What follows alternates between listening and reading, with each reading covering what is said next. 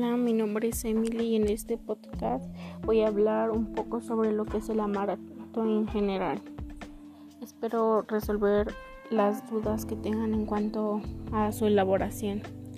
El amaranto es una planta que se reproduce sexualmente, es decir, lo hace por la unión de una célula masculina con otra femenina. La fecundación ocurre en la flor. En este caso, el amaranto se reproduce por la reproducción sexual. El contenido nutrimental por 100 gramos en energía tiene 371 kilocalorías, en carbohidratos tiene 65,3 gramos, en azúcar tiene 1,69 miligramos y en fibra tiene 6,7 gramos, en sodio 4 miligramos, en agua 11,29 gramos, en proteínas tiene 13,56 gramos. El proceso de industrialización del amaranto es de lo que voy a hablar un poco más a fondo, por así decirlo.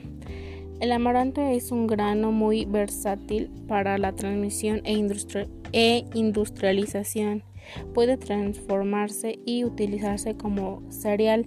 El proceso de tostado es, un tratamiento térmico que se utiliza no solo para mejorar las características organolépticas del alimento, sino aumentar su digestión, entre otras cosas. La siguiente etapa de la transformación es la obtención de harina, tanto del grano crudo como tostado o precocido las cuales adecuadamente envasadas se utilizan para preparar mazamarras. La harina del amaranto se utiliza para efectuar mezclas con la del trigo para la elaboración de tortillas. Asimismo se puede sustituir la harina de trigo para la panificación con el 15% de harina del amaranto panes de mayor valor nutritivo. También como productos del amaranto se puede obtener algunos alimentos altamente nutritivos, crudos, cocidos o precocidos. Y eso es todo lo que toda mi investigación que yo puedo aportarles.